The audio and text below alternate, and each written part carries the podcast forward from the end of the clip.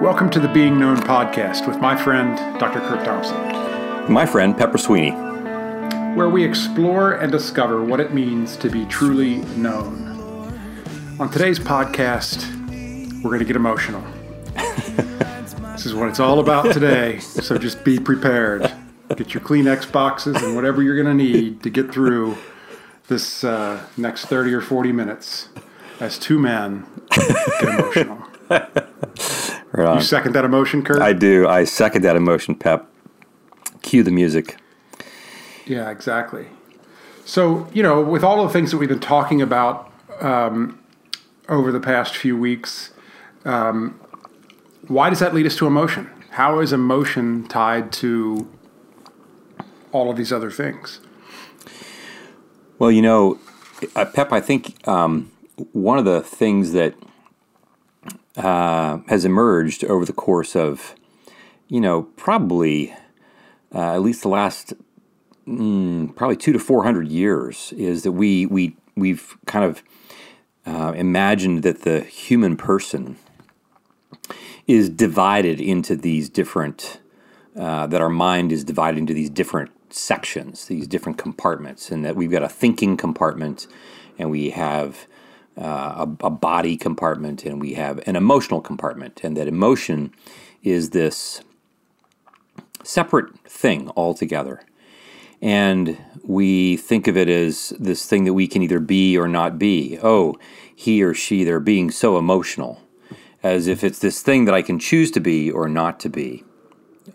Not to, you know, be all Shakespearean Yes, or get it, whatever. Right. Um, right. But one of the really interesting uh, developments over the last uh, 20 years in the field of neuroscience is the emerging awareness and discovery that emotion is not a secondary compartment. It's not this separated thing that is different from our cognition or that's different from our storytelling or different from what we sense. Instead, emotion is a feature that permeates every aspect of human experience. In the field of interpersonal neurobiology, we like to talk about emotion as the energy that uh, around which the brain organizes itself. So all the energy and quite literally the energy that shows up in our neurobiochemistry, all that electrical chemical work that's going on in the brain and the central nervous system and throughout our body, that represents and is reflective of what we typically call emotion. Now, most people might wonder, well, gosh, what does biochemistry have to do with feeling angry or feeling sad? And frankly, what does feeling angry or feeling sad have to do with what I think? And, you know, whether or not, um, you know, I uh, decide to eat Wheaties or cornflakes for breakfast, what does that have to do with anything? We like to talk about emotion, though. I, I, like to talk about emotion as like the gasoline in the tank of a car, in the sense that uh, there's nothing that we do. Once we get in our automobile, we, if you turn it on and you put it in gear, if you're going to speed up, slow down, make a turn, go forward, go in reverse, there's nothing that we do in the car that is not a function of fuel regulation in some way, shape, or form. The engine is always wanting to know what's the next thing that we want to do to burn gasoline. A lot of it, a little bit of it. It's always permeating everything that's going on in the car. And so we come to find out that this energy around which the brain organizes itself is the feature that is regulating who we are and that we are constantly learning to regulate. And as we'll talk about in a little while, there are different ways in which we talk about emotion. There's primary emotion and then there's secondary emotion. We'll get to those two things and why they're different and why they're important for us to know. But for right now, one of the most important things that, that it would be you know, for our audience to, to hear and to take in is the question is not ever then going to be, well, are you feeling something? As if, like, there are moments when we are and moments when we're not. The question is always, what are you feeling? what is it that you're feeling at any given moment. And the reason this is important is because emotion is fueling everything that we do. In fact, the English word emotion, E M O T I O N, comes from the Latin word a motive, A M O T I V. This notion that everything that precedes any kind of movement, emotion is that which precedes movement of any kind, whether the movement is in my thinking or the movement is with my body. Emotion is always involved. It's also equally important to say that emotion being as ubiquitous, being as present in everything that we're doing, kind of like being, you know, it's it's said that carbon, for instance, is the is the common element of all life form. In that sense, emotion is this common element in all of our processing as human beings. It's also important to say that given its prominence, it doesn't make it the most important thing in the world.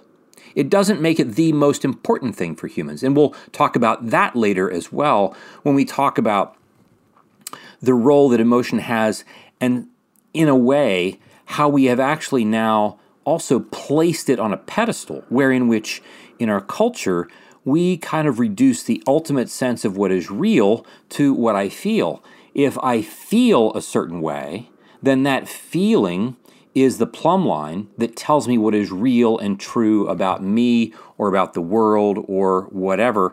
And we'll also, I think, if we if we get the opportunity, we'll we'll move a little bit into why empathy, because that depends a great deal on emotion, why empathy has limits, and why what I feel has limits. And again, just to recognize that we don't build automobiles just to have a place to put gasoline. We build automobiles because we want to go someplace. It's just that gasoline is a huge part of how the automobile operates. But it's not true that just because it's that important, that it is the most important, because it still needs to be regulated. But I think what we really want our audience to learn today is the importance of emotion, what its forms are, how we pay attention to it, and how regulating it can lead us to a life of greater flourishing. And how the process of being known, what our work here is all about, how the process of being known is so crucially dependent upon our paying attention to and knowing about how emotion works.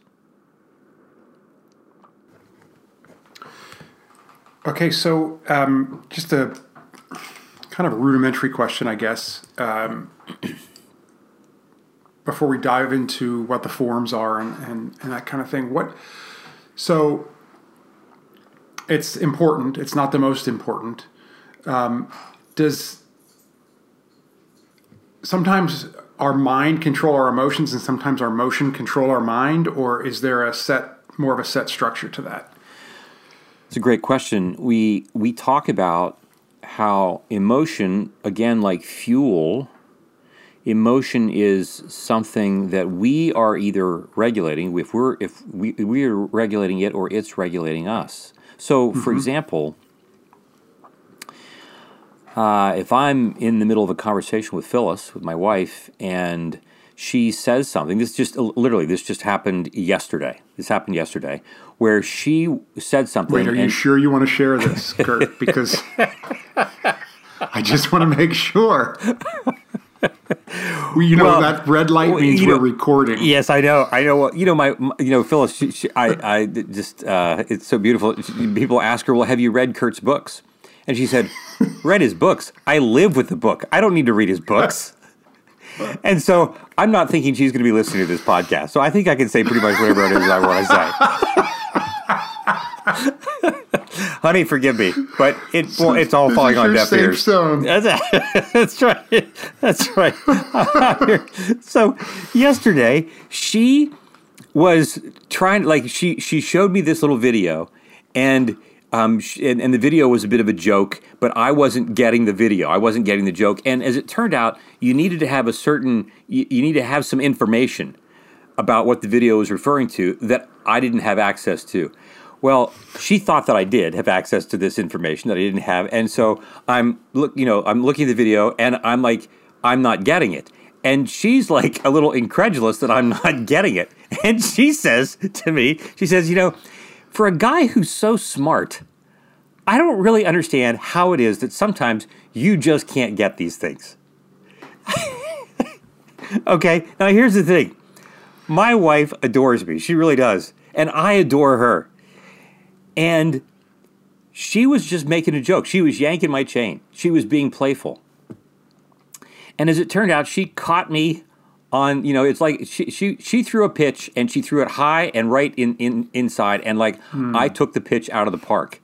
Because I I I I heard that. And I started to feel things. Hmm. But I, unfortunately, was not paying that much attention to what I was feeling. Now, it wasn't that I wasn't aware at all, but I wasn't taking a step back and saying, oh, that kind of stung. I didn't say that. I just said nothing. And literally, five minutes later, we were talking about something else and uh, it was she. She asked me about if I knew where she had put something. Because like I can't remember. I just had it. I can't remember where I put it. And I said, "Well, for someone who's so smart, I can't imagine that you can't remember where you put that." okay, now this is me. Like the, the, the I, I this like I, the audience are like, "I'm just turning this off. This guy's not worth listening to anymore." This is what I said to my wife. This isn't a marriage and therapy show. So. right. Well, it's obviously not because I'm not going to be helping anybody if they're listening to my Right. marriage, right? So, and and and she looks at me and she says, "You know, you're right. Sometimes it's just crazy how like how I cannot be very I can't remember things even though I'm I'm really smart." And she's like she's rubbing it in she's rubbing the salt in the wound because I'm now intentionally trying to hurt her like I'm not I, I'm not trying mm-hmm. but like I was upset. I, I- was hurting her feelings. And later, I just I said to her like I really screwed that up. I really screwed that up. And we went on to talk about how, like, she, you know, I mean, we, we worked it out. And she even said, like, I said, like, when you when you were, you know, showing me this this video, like, I, I like I didn't get it because there was certain information, obviously. And she's explaining to me, and I said, like, the minute you got to explain the joke, right, the joke like dissolves, right? And so she said to me, she said, like, you know, I I realized that I really I was really disappointed. I wanted to show you something that was really funny and you didn't get it and i felt like somehow i felt bad that i wasn't you know it, it- and and she says that i said something and, I, and it wasn't very nice to you you know? And so and she apologized and i said yeah but there's that's no excuse for what i said later about you know your memory. And uh, so so we're all good but it's a perfect example of how in a moment i felt something. When she said what she said to me, for a guy who's so smart, I felt something, and I felt it literally in my chest. And it came up into my face before you know it. Five minutes later, it's coming out of my mouth, right? Right. But I'm not pausing to be able to see, like, oh, I'm feeling something. I know what that is, and I need to just say that. I need to n- name this to tame this. I needed to say this to her not to say like why'd you say that to me but to say like i think i think i, I think i feel kind of bad like somehow i'm kind of i feel kind of stupid that i'm not getting the hmm. joke which would have been a way for me to regulate what i was feeling but instead five minutes later it was regulating me as it were it had me at the end of a whip and i was tagging her with that hmm. right i was snapping at her yeah You know, it's interesting. You're ta- you're saying how you, you weren't paying attention to your own emotion, right? The way Right. it would have been a healthier way to handle it. But it also feels like, and you know, stop me if I'm wrong, but it also feels like you really weren't paying attention to her emotion either, because Right. when she delivered the line to you, she was not being really you know trying to get you necessarily. Not at all. Not at all. because you were yeah you were there was something else that was happening uh, an embarrassment or whatever that you weren't getting the joke. And and Right. then then when she said that it just I've been there. I'm not I'm not judging here. Yeah, this is exactly what happened. yeah it's interesting. And so, and, and so, there's an interesting feature about this that we see that emotion is this You know, we, we, we said on an, on an earlier podcast episode that the mind is this embodied and relational process that emerges from within and between brains. And so that emotional exchange that took over my brain and my mouth, mm-hmm. that emotion, now it's going across the room and affecting her as well. And so we see that emotion isn't just a thing that, you know, you have over there in your silo and I have mine over here in my silo. No, it's being exchanged between the two of us and my emotional right. state if I'm not regulating that very well, that's going to permeate and touch the lives of other people as, as my as my colleague Courtney likes to say, emotion is contagious and the way that I'm either regulating or not regulating these emotional states within me is going to have the impact of like like moving out, rippling out and touching and activating the emotion in other people around me. And so one of the most important things for us to recognize again is like an automobile whose whose engine is not being well regulated. If I'm just driving down a tw- you know a street that's 25 miles an hour but I'm driving at 50 there's all kinds of dangerous stuff that can happen in that space because I'm not regulating that fuel very well. And, you know, uh, be, you know, I, I think about, you know, kind of where we are in our in our current situation, our current setting socially, in our in our culture, all the different layers that we talk about, politics and race and, ec- and economics and the pandemic and so forth. Um, from a neuroscience standpoint and even from a behavioral standpoint, we would say that you know one of our fundamental challenges is that I, as an individual, am not regulating my own emotional state very well, not regulating that very well. And as we'll also learn later in our podcast, that in order for me to know how to regulate that, that is not just a thing that I just come out of the womb knowing how to do. I have to be taught how to do that. And I learn how to regulate my emotion most effectively through a process that we call co regulation. That begins the moment that I'm born, and over the course of my lifetime, my parents, hopefully, are teaching me how to regulate my emotion by being my co-regulators. And they're not doing this like I learn how to do multiplication table when I'm in third grade it's not a matter of somebody just shows me like writes down emotions on a board and says curt here's what you do with anger and here's what you do with sadness and so forth as much as it begins with people and their nonverbal cues when, when we're taking care of our infants when our infants are crying and we comfort them for instance. That's our teaching them how to emotionally regulate because they're going to learn how to co-regulate with us. But we'll get to that in just a moment. But for now i think it's really important for us to know that emotion really is important. It is not the most important thing. It is important for us to learn to regulate it because if we're not, it's going to regulate us, meaning it's going to control us, it's going to be driving us in some way, shape, or form. And that a lot of life is most effectively lived through the co regulation of emotion between me and someone else. If I'm able to actually say to Phyllis yesterday, instead of, doing what I did. Instead, I might have said, Gosh, uh, I think I felt a little bad when you said that. I'm actually trying to talk about what I'm feeling. I'm not trying to accuse her of anything. I'm really just talking about what I'm feeling. Then she's able to say, "Oh gosh, I didn't mean to. I didn't mean to hurt your feelings. I, I'm, I'm sorry. This is, the, you know, this is this is what I was feeling, and so forth." And we have a very different kind of exchange than the one that we had. And you can see that's a that's a minor rupture that takes place in, you know, homes every day everywhere. The challenge is that those kinds of ruptures come because fundamentally I've not learned to regulate my emotion in that moment. And if I practice not regulating those emotions, then I get to the point where the results of the ruptures that come because of that dysregulation can be far greater than the one that Phyllis and I experienced yesterday. Listen, I'll give you the just a, a few miles from my house about a week ago.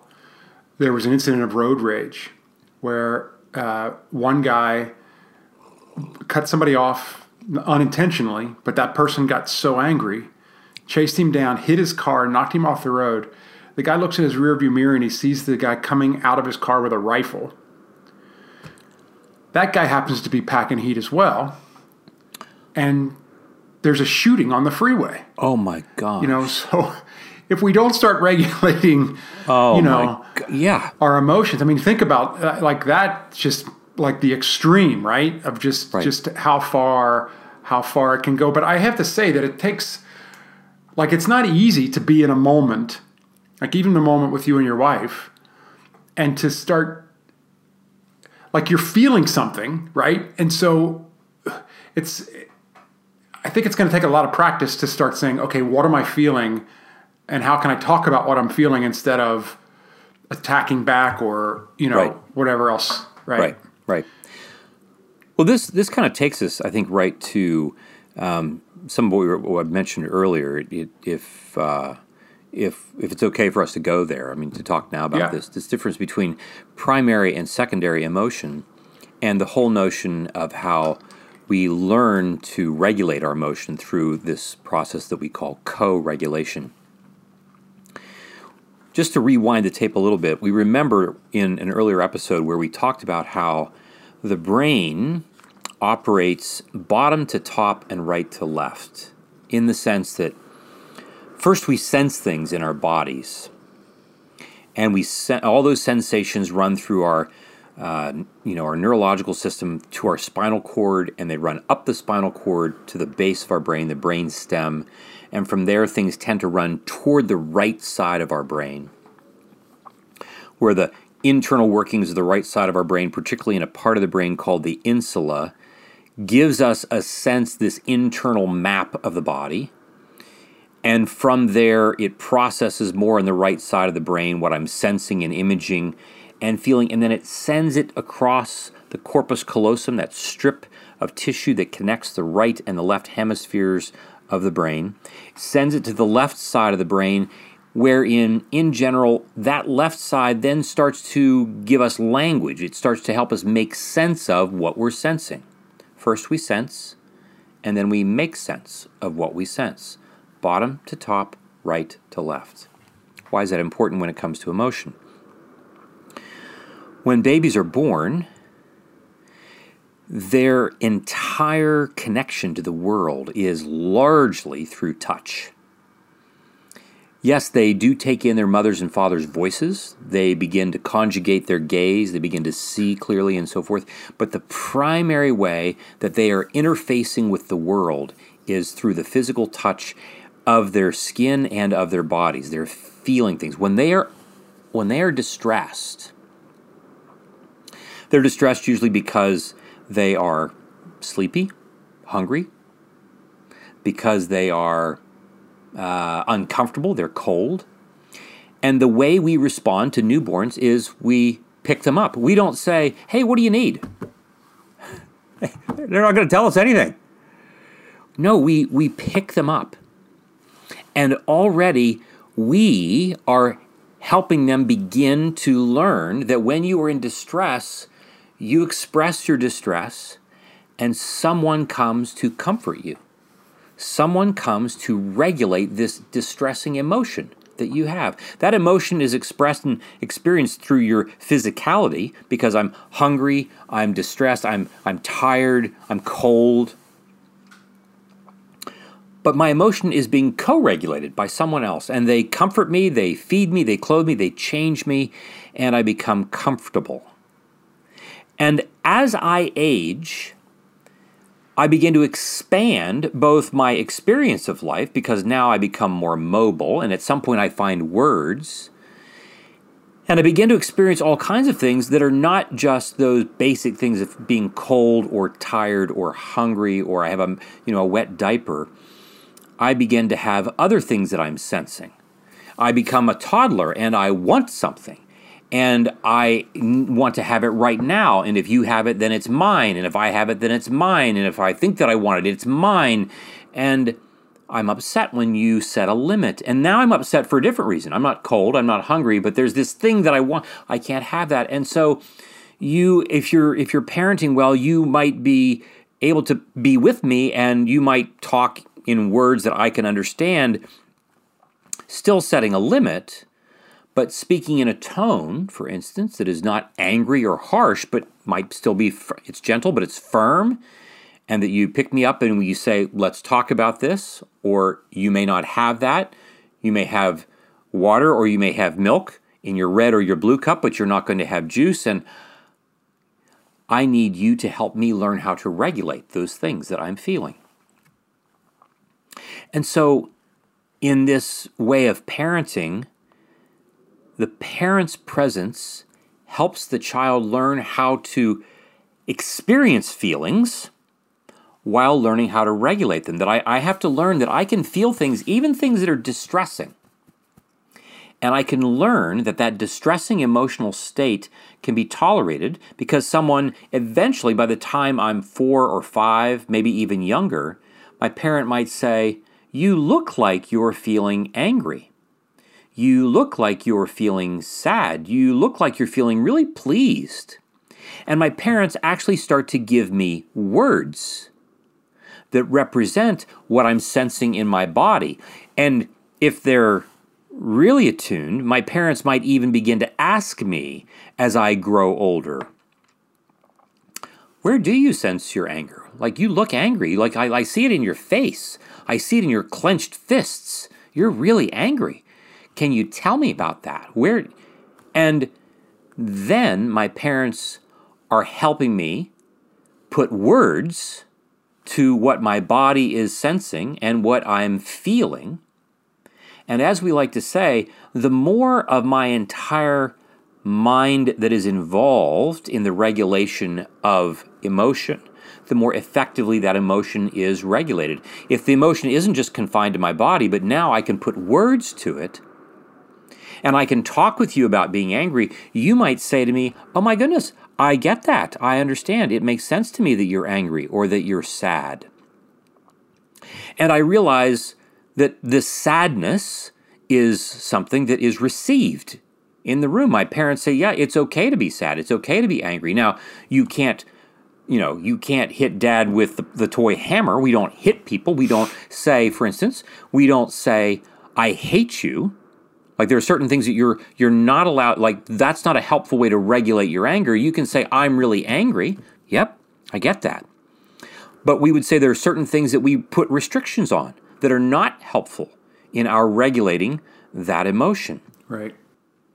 But the biggest thing that we're learning here is that if I have parents that are attuned, they are actually teaching me that emotion is important and how to regulate it, such that by the time I become an adolescent and then an adult, I've learned, and especially if my parents are like really on top of it and they start to talk with me about the way that they're parenting, I learned that in order for me to regulate my emotion, in order for me to allow emotion to do its good work within me so that I can actually benefit from it, I need the help of other people to help me regulate that sometimes. And that practice of co regulation that sees me through the early years of life then teaches me how I can learn to regulate it on my own eventually. When I have good teachers showing me how to co regulate, I can then know what it means to talk about my feelings on my own when I'm in, when I'm in some other setting. So much of what's hard for us is that we don't have much practice, A, welcoming emotion to the room, so that we can then become familiar with it so that we can then also learn how to regulate it properly. There is a way of thinking about the experience of emotional life um, that we will get to eventually on another episode when we talk about the work of Stephen Porges and this notion of the polyvagal theory. And in this notion, he talks about this idea of a window of tolerance that part of the mission of what it means for us to grow up and flourish as humans is to widen our window of tolerance. And what are we tolerating? We're learning how to tolerate a range of emotional experience. This entire range of anger to joy, sadness, grief, longing, and everything in between is a range of emotion that, like when I'm little, I can't tolerate very much at all, which is why when I'm two and I'm upset, I fall down in Safeway and have a tantrum. We hope that when I'm 22, I'm not doing the same thing. Then they would be calling other people, not my mother, they'd be calling other people for that. Right. But here, we're really talking about, as Porges talks about, widening the window of tolerance. We are expanding our capacity to tolerate a range of different things such that when we do feel them, we can regulate them by expressing them in proper ways and not necessarily the way that I did with my wife yesterday.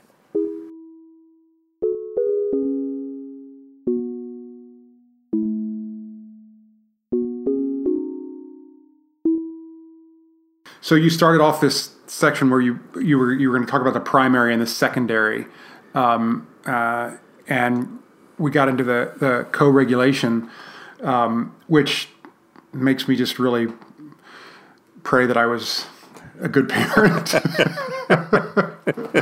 and I'm, and am still. Um, Yeah. You know, it's uh, just just learning those skills. You Right. know, all the time still, Right. and trying to have those kind of conversations with my kids. And Right. Yeah. Well, I mean, ex- it extends in adulthood. and We'll we'll talk about primary and secondary uh, emotion here in just a moment. But I mean, like, I, I mean, Pepper, I, I I love kind of again one of the reasons why I'm just so thrilled that you and I are doing this together is that we have a relationship that uh, in which the very things that we're talking about are things that I can refer to. So I I I think of the uh, you know. I think of the multiple conversations that we've had in the time that we've known each other, in which everything from, you know, gut busting humor to uh, grief and anger and sadness. And the things, the number of times that I have talked with you in ways in which, uh, you know, you've just received me. And things that are bouncing around in the back of my head that if I don't name them to you in those moments, like I'm not going to be okay. And you're hearing me and not leaving the room. Uh, not only does it allow me to name what I'm feeling, it changes what I'm feeling because where I have a certain shame, for instance, and you know, there've been a you know, any number of things that we've talked about in the course of our uh, relationship where I, I've like I've come to you with a thing about which I'm like just terribly ashamed, something that you know that I'm thinking or something that I've experienced, and that's an emotion that like I'm I'm not like to contain that to regulate that on my own is too much, and to put that on the table in front of you and for you not to leave the room, it's not like, oh, now I still have my shame and you're just aware of it. But the very nature of it is I, like I experience that completely differently because my f- feeling felt by you means the very nature of what I'm feeling is transformed. Shame does not get to take up residence in an isolated pocket in the back of my brain any longer because you are hearing it and you're receiving that with compassion and empathy uh, allows that to be different and that's i mean that's a primary example of co-regulation even as an adult that Yeah, i've just been you. so grateful for yeah Yeah. So we continue by being known to co-regulate, and that's, you know, that's growth, and that's Right. right. Right. So, briefly, a, a little bit about this difference between primary and secondary emotion. Right. You know, when we typically think about emotion, we think about it in terms of these particular feelings that we have, which makes sense. I'm angry, I'm sad, I'm hurt, I'm lonely. And that's all true, but as far as the body is concerned, long before I become aware that I'm feeling a certain thing, I feel angry, uh, my body senses something. And these primary ways in which we experience shame or guilt or anger or joy, these primary ways are experienced in my body and activate parts of the brain that I typically don't have conscious access to. So I might experience my anxiety before I even would call it anxiety, like I notice that my heart rate is up, or I might notice something in my gut. And these are what we call primary, in that they come to me through all kinds of things. So I might uh, let's let's say that I grew up in a house where whenever my dad gets angry, he speaks in a certain tone, and I notice. I, I mean, I don't notice, but if I were paying attention, I would be aware that my entire like torso begins to get tense. But you know, like I'm two or three years old. I don't know this, and this is what happens throughout my entire childhood and growing up into adolescence. I don't know that that's what happens. I, I get tense. And then it goes up my entire spine and I get, and, and by the time I'm like 18, I'm, I'm, I've developed tension headaches. And I don't, I just like, well, I, well what's the problem? Oh, I, I have headaches. That's all I know. I don't translate this into this is fear or this is anger. I'm just having headaches. This is my body. This is primary emotional states that are moving that don't necessarily come to the part of my, my prefrontal cortex that tell me, oh, Curt, you're angry or you're afraid.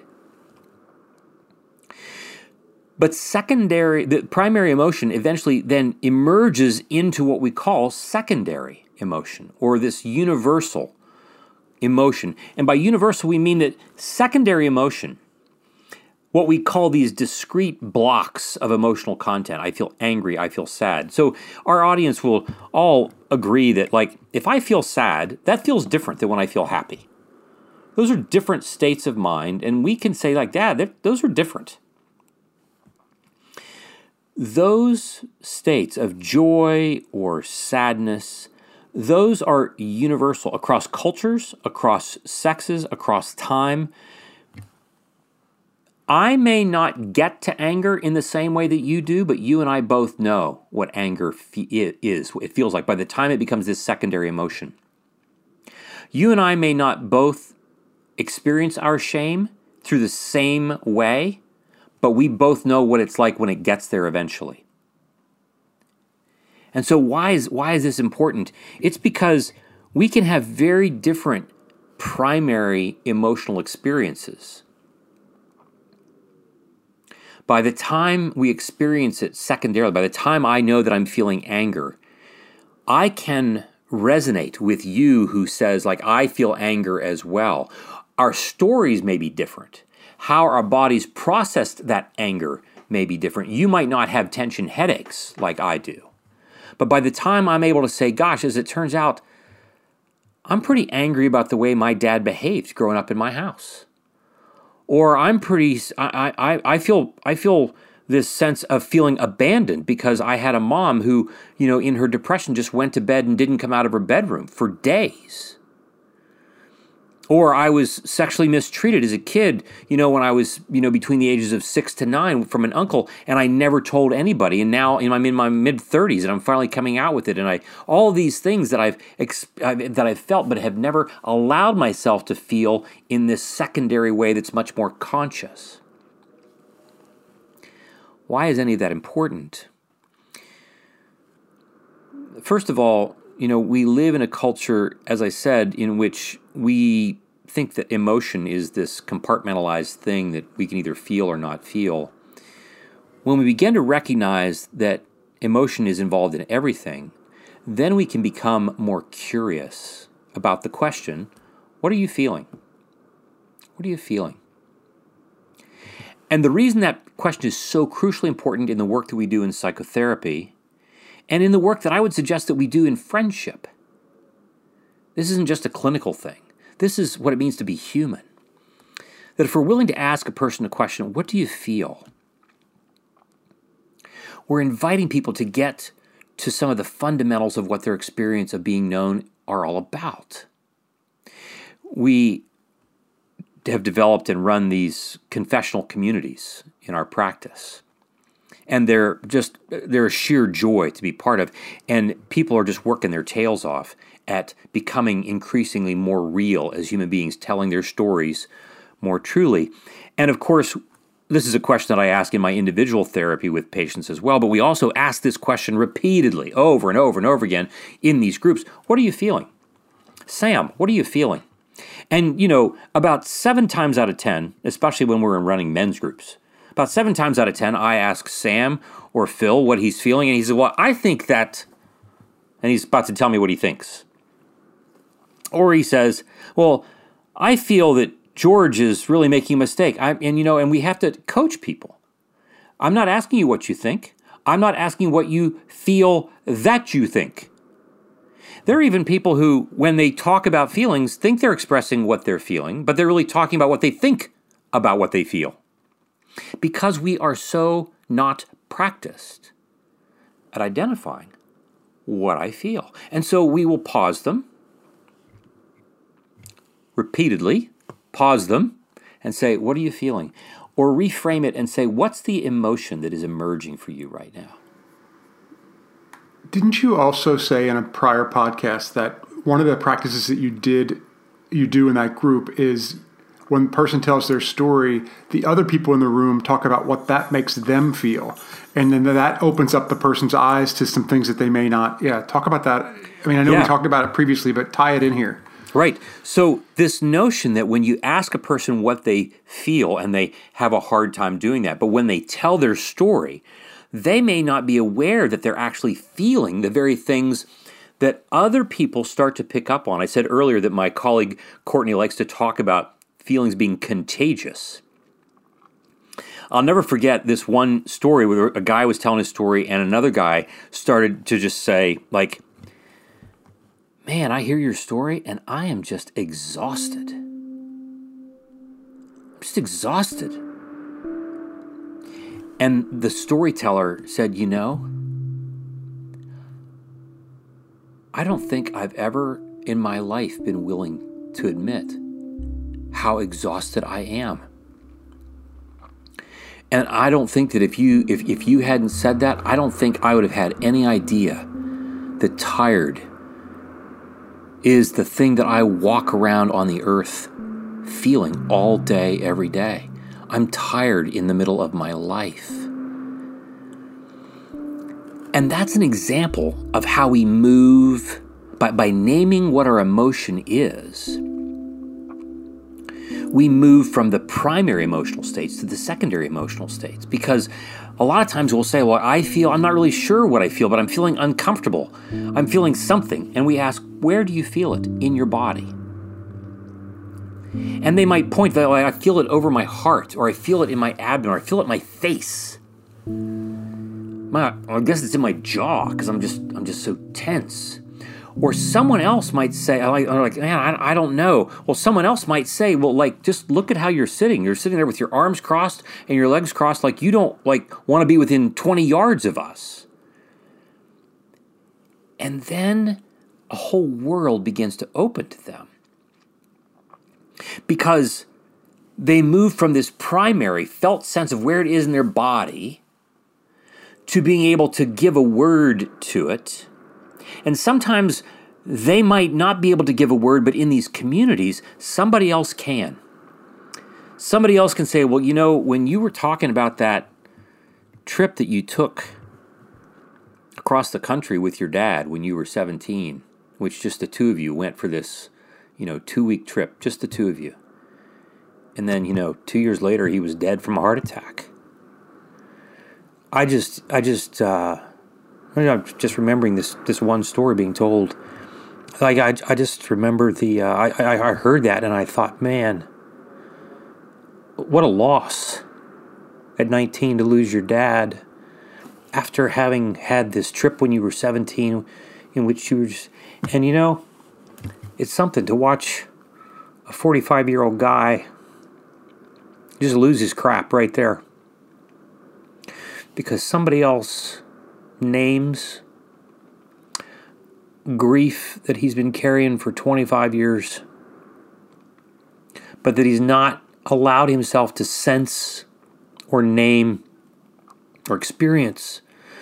Because when his dad dies, he's got to drop out of college and he's got to work and work and work in order to make sure that his family of origin is okay before he can eventually get back to college. And all the work that is involved in doing that means that his grief is pushed underground. And it's pushed underground until somebody else comes to mine it. And that's co regulation. And that's not just a matter of like, I'm upset and you help me calm down my being upset. That's a matter of I'm not even aware that I'm feeling anything until somebody else puts their finger on it. And, you know, this is. I mean, this is the gospel. All of you who are weary and heavy laden. And Jesus isn't just expressing this out into the ether, into some nameless crowd. He's looking people in the eye, and he's naming for people their weariness and their burden that they don't have like look i get i get i don't have time to be talking about my burden or my weariness because i'm just too busy trying to get like enough bread on my table so that my kids can survive another day I don't get time to pay attention to this. And Jesus names this in the same way that in these confessional communities, somebody names somebody's grief. Somebody names somebody's joy, right? I mean, one of the things that in this particular story that was true was that for this 45 year old guy, he wasn't actually even able to allow himself to, he wouldn't let himself remember fully the joy of that two week trip across the country that he and his dad took because to touch that rail brought him too close to his grief. And if you get swallowed by your grief, then you you know you're not going to be able to do the hard work that you have to do to make sure that everybody survives in your family. And you miss the joy. You do. Exactly. That's exactly right. And so back to, you know, Porges and this notion of, ex- of this window of tolerance like if I can't tolerate my grief, because I don't have somebody there that will enable me to co regulate that, then I also don't get the benefit of being able to remember and remain immersed in my joy that was part of that same relationship. And so we find that we can think that there's just lots of emotions. We, we talk about afflicting emotion and how difficult it is for us to, uh, you know, experience and pay attention to and talk about and be with the emotion that is more painful. But those emotions are often tied themselves to other experiences that equally have as much joy that's related to them. And so, if I cut off certain emotion, I might also find myself cutting off vast swaths of other emotion as well. Yeah. But it's in these communities where co regulation takes place, where I don't just learn that somebody can help me manage the stuff that's difficult, but somebody can actually even access things that are difficult that heretofore I've worked really hard to keep pushed away. You know, one of the things that, uh, you know, you, there was a time, and maybe this still is true, is that when uh, uh, petroleum companies advertise their gasoline as being clean burning fuel. You know, gasoline that you know cleans your car engine while you, run it. I mean, I'm not quite sure that's even true, but you know, they they say it is. And there is a sense. I remember, in, you know, in, in cars that would, you know, have carburetors and those kind of. We, we would talk about dirty fuel, right? We would talk about the fact that you could get fuel, you could get stuff in the fuel that would make it, you know, hard on the engine. And, you know, a part of what we like to say about emotion is that emotion in and of itself is neither good nor bad. Emotion, it's just it's gasoline, but we but we want to regulate it well, right? We want to make sure that we can name these things. To tell our stories, as we've said, to tell our stories more truly means that I want to tell all of my story. I want to name all of the emotional states that are banging around inside my head. Because in so doing, I want to be able to name the things that I'm paying attention to. One of the things that we, we, we, and we'll get to this eventually when we talk about attention and consciousness is one of the domains of integration of the mind. We pay attention to things that are emotionally salient. What do you mean by that? One of the primary roles that emotion plays is that it is the thing that draws our attention to anything in the world. Right. I pay attention to things that capture my emotional states. I don't just pay attention to something that's interesting because it's interesting. It's interesting because I'm emotionally drawn to it. I'm attracted to it. I feel something. There is this surge of primary emotion, even if I don't at first know that, oh, uh, intrigue or joy is really what's emerging for me. I'm just drawn to this. If someone were to walk into the room with a handgun, that wouldn't be pleasant. But my emotion would be immediately drawn to it because I mean my attention would be drawn to it because my it's it's emotionally salient. It's emotionally significant to me. I'm afraid.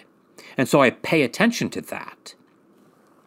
But equally well, if I were to walk into the room and there are 30 people there ready to celebrate my birthday, I would pay attention to that as well because there is a surge of emotion that's taking place within me. And those things that are emotionally salient, we pay attention to. And what we pay attention to, we remember. And what we remember becomes our anticipated future. And so we come to discover that emotion is crucial because it drives attention, which drives memory, which drives our anticipated future. And as we, over the course of our uh, podcast series, talk about, well, what happens when we experience trauma, what happens when we experience uh, healing, all those kinds of things, we'll get a greater and greater sense of the importance of emotion and being curious about this. What are asking the question, what do we feel? What do we feel? What do we feel? For the purpose of them asking the question eventually, what do we want to do in response to this? So much of my actions, like what happened with Phyllis and me yesterday, they right. were just my primal, like, you know, lower brain grabbing the gear shift and the steering wheel, grabbing my mouth and saying, well, you know, like, and, and, you know, and just being a smart aleck, you know, with her, right? The Jews were aware that emotion was so important that they commit an entire book of the Bible, poetry and song, the Psalms, is a 150 poem collection of emotional regulation. And you know, you figure, well, gosh, how many emotions are there? There are about you know seven or eight primary emotions of these these primary things that we that we start to sense: anger, you know, rage, a range of different things that we that we feel. Like, why do we need 150 psalms? Why can't we just like have one psalm or like maybe two or three, and it can express everything we need? Like, why is it? Is it no? Like, we need that much because we need the opportunity to express so much of who we are within that range. And the other thing that is really important to recognize is that these Psalms were written, collected, and produced for the purpose of being read and sung in the congregation, in the community you know, nowadays we in our private Bible studies, we, we read these individually, all of which is really important and necessary and helpful. But that's not how they were originally designed. They were designed for us to be sung, read, memorized together in public. We would look at each other while we were saying these Psalms, while we were expressing all this agony and joy. Without them being neuroscientists, they were doing the very things that our minds desperately need for us to be able to do because I'm not just anticipating and expressing emotion, I'm doing it in the context of community that enables me to regulate it most effectively. And so, you know, for our audience today, I'm really excited for us to be able to identify what we feel and then ask the question not just what are you feeling, not just where are you feeling it in your body, but also asking the question who are the people in your life with whom and by whom you are able to co regulate your emotion in such a way that you can pay attention to it in meaningful healing ways, and so therefore make concrete choices in your life in response to it, such that emotion can be seen to be the fuel that is moving you to a life of flourishing, no matter what the emotion is, and to recognize that the Holy Spirit, the Holy Spirit is intending to use every and all emotion as part of the recipe in transforming our minds and making us to be more like our older brother, the King, Jesus. And as we approach it in that way, recognizing that it's a crucial element of what it means for us to be known, we find that flourishing is far more uh, able to be approached than we ever thought. I think that's a great way to wrap it up, Curt. I appreciate you being someone who co regulates with me. Mm. And uh, it's, it's great being with you here today. Um, obviously, this emotion is a very big subject, and we will be um, revisiting it again, you know, because as you say, it's uh, intertwined with everything. Right. Um, and uh, it is important, but it's not the most important. Right. Right. Yeah. Well said. Thank you, Curt. This has been great. Thanks, Pep. Next time. Next time.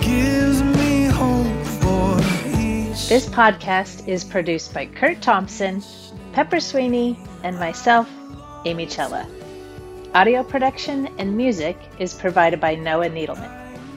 If you'd like to connect with us, you can find us on our website, beingknownpodcast.com, or you can find us on social media at Being Known Pod. Be well and be known.